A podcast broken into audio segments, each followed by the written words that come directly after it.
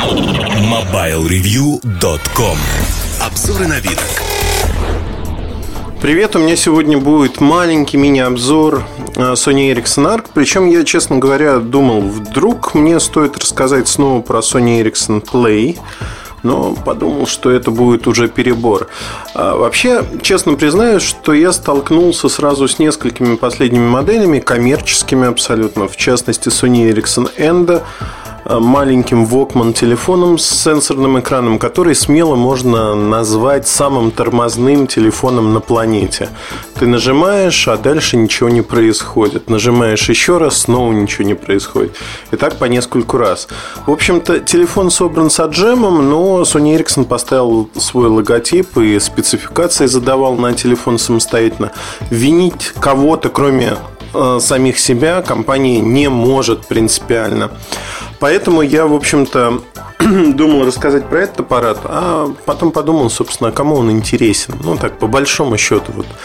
Если на круг э, смотреть, да, безусловно, Энда, ну, звучит как end of life, фактически, конец жизни. Так вот, Йенда, Йентат, он не интересен, поэтому рассказывать про нее не буду, но остановлюсь на арке, тем более, что он продается, покупается более-менее неплохо для компании Sony Ericsson. И есть о чем поговорить. Но описал Play End э, с единственной целью показать, в общем-то, в каком состоянии сегодня все находится у компании. Чтобы не было так сказать, напрасных ожиданий. Арк – это флагман компании. А, я целенаправленно и долго и много раз говорил, повторял и буду повторять то, что железо, которое используется в Sony Ericsson ARC, оно устаревшее. Оно просто не соответствует текущему моменту на рынке, оно не соответствует другим компаниям, и это показательно. Я также хочу оговориться, что мне очень нравится дизайн этой модели. Она приятна, она хороша, хорошо лежит в руке, аппарат тонкий достаточно, и мне это нравится. Но вот за исключением дизайна, в общем-то, хвалить мне Sony Ericsson ARC не за что, по большому счету. Давайте посмотрим вместе, что такое флагман компании Sony Ericsson в 2011 году. В то время как космические корабли а точнее флагманы других компаний, обзаводятся двухъядерными процессорами. А здесь используется одноядерное решение, причем на частоте 1 ГГц. Для сравнения, это примерно уровень прошлого года. А, уровень середины 2010 года. Берем Galaxy S и, в общем-то, понимаем, что там стоит процессор 1 ГГц. Многие поклонники Арка, они знаете, это вот так, наверное, даже подкаст э, с полемикой, с людьми, которые, в общем-то, защищают этот аппарат активно и говорят, я все равно его куплю, потому что он вот такой хороший. А, поэтому будут звучать ответы на наиболее частые тезисы, которые применяются к этому аппарату. И попытаюсь рассказать вот таким образом вопрос-ответ про все, что с ним происходит. Итак, а многие говорят о том, что, в общем-то, а не нужно больше. Два ядра – это баловство, не используется, и вообще два ядра – это все от лукавого. С одной стороны, да, с другой стороны, это не так. То есть, если компания HTC э, в том году еще показала свои решения промежуточные, там, Desire HD, например, он построен на той же самой платформе. Когда я сказал о том, что железо в арке старое, люди начали активно говорить, ну что вы такое говорите, а вот про Desire HD вы говорили совсем другие вещи. А, отвечу, парирую следующим образом. Desire HD модель все-таки 2010 года, несмотря на то, что она продается и сейчас. Более того, модель проходная, промежуточная. Если говорить о хитросплетениях компаний, то одним из акционеров HTC является Qualcomm. Поэтому появляется множество продуктов, которые, скажем так, в других аспектах могли и не появиться. Не появится именно использование чипсетов. Вот Desire HD э, создан как продукт, в том числе под использование квалкомовского чипсета Snapdragon с одним гигагерцем. Но если смотреть сегодня на характеристики большинства моделей, ну вот Galaxy S Plus, например, модель получила обновление процессора, он разогнан до 1,4 гигагерца. Большинство моделей выходит двухъядерными. Это Optimus 2X от LG, это Atrix 4G от Motorola, это Galaxy S2 от Samsung.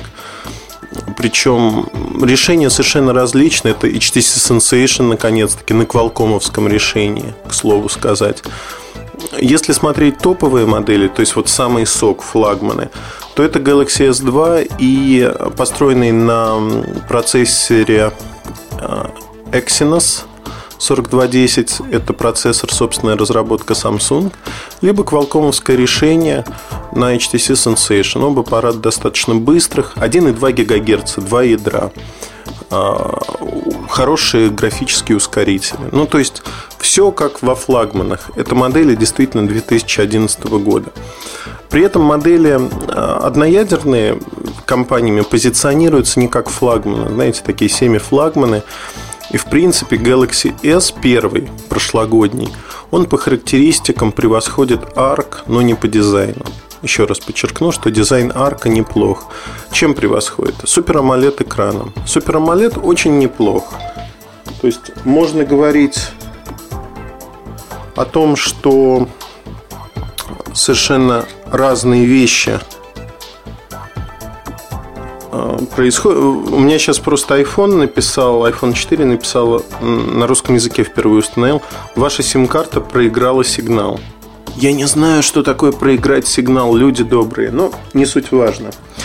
Едем дальше. Если говорить про происходящее вот с Galaxy S, он стоит уже сегодня от 16 до 18 тысяч рублей в зависимости от модели и модификации.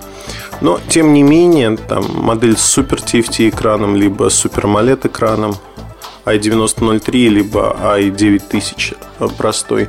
Тем не менее, по производительности это решение одного порядка с арком. То есть, фактически с задержкой в год выходит модель, которую Sony Ericsson считает флагманом. Такое уже происходило, происходило со многими компаниями. Причина очень простая. А, времени, денег вкладываться в разработки нет.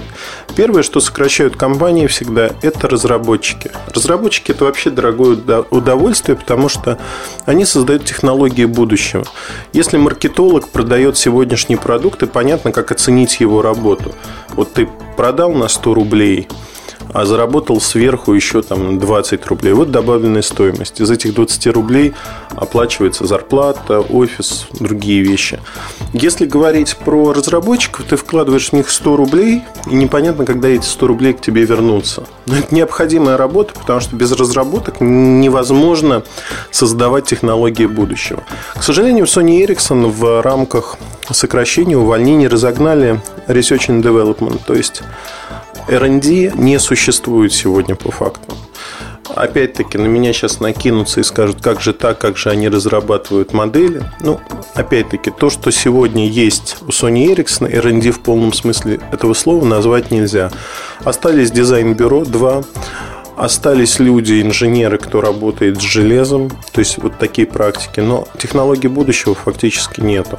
И сегодня маркетологи рулят в компании. То есть если посмотреть на происходящее, то вокруг арка нагромоздили огромное количество а, технологических якобы штучек, которые рассказывают про превосходство этого аппарата. Давайте вместе разберемся и посмотрим.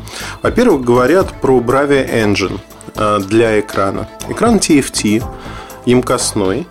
Э, экран имеет обычное разрешение, но при этом у этого экрана есть огромный минус. У него очень маленькие углы обзора. Опять-таки, защитники арка говорят, «А это чуть ли не специально сделано, чтобы другой человек не мог смотреть на экран вот со стороны. Вот он смотрит и видит там размазанные пятна красочные такие. Ну, не пятна, ну, в общем, там картинка выцветает. Кто-то приводит ссылку на тест GSM Arena в темноте, где они вращают экраны и показывают, что это не так. Тут вообще вопрос об инструменте, да, может ли видеокамера записать это искажение, которое видит глаз тоже забавный инструмент. А, и GSM Arena, так пну походя, что называется. Ребята умные, хорошие, они хотят применять кучу тестов, но К сожалению, у них ум заканчивается на этапе внедрения тестов. Они не понимают, зачем нужны графики и прочие вещи.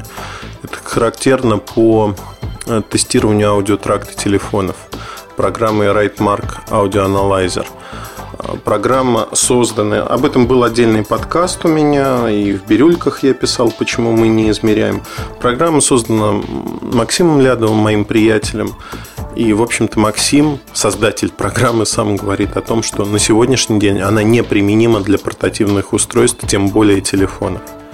Но, опять-таки, это было где-то год назад, я об этом записывал подкаст. Интересно. Ну, давайте вернемся к арку. Bravia Engine. Что это такое?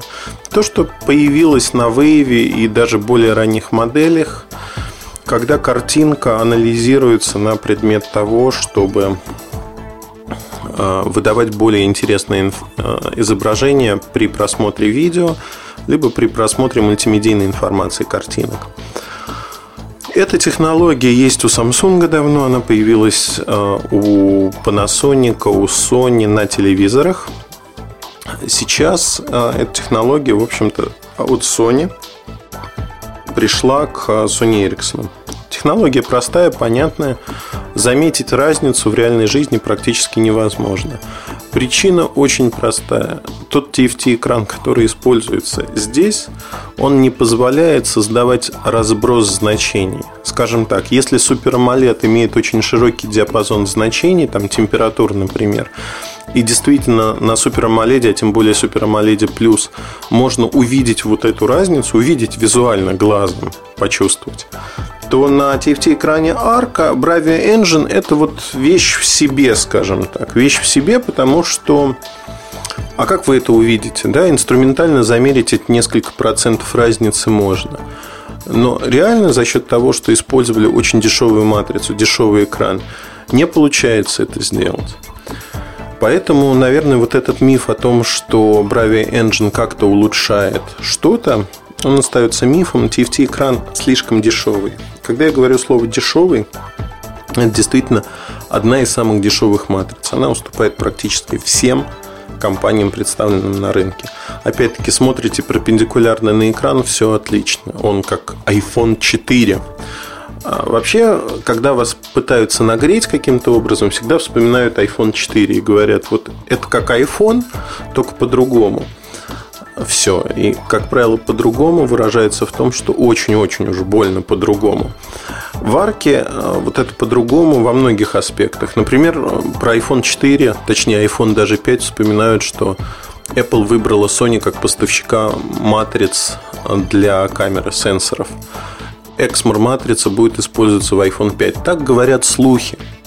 И маркетологи Apple, в общем-то, эти слухи поддерживают и говорят, вот смотрите, какая классная, качественная матрица Exmor. А, мы ее используем в нашем флагмане в арке. В частности, в условиях низкой освещенности эта матрица дает превосходные результаты. И вот можно смотреть и наслаждаться. Наверное, это так. Да? В головах маркетологов в реальной жизни все наоборот. Я делал обзор Samsung Galaxy S2, там стоит 8-мегапиксельная матрица производства Samsung. Samsung собаку съел на камерах. И, в общем, по камерам не впереди планеты всей, безусловно, но очень и очень достойные разработки, скажем так.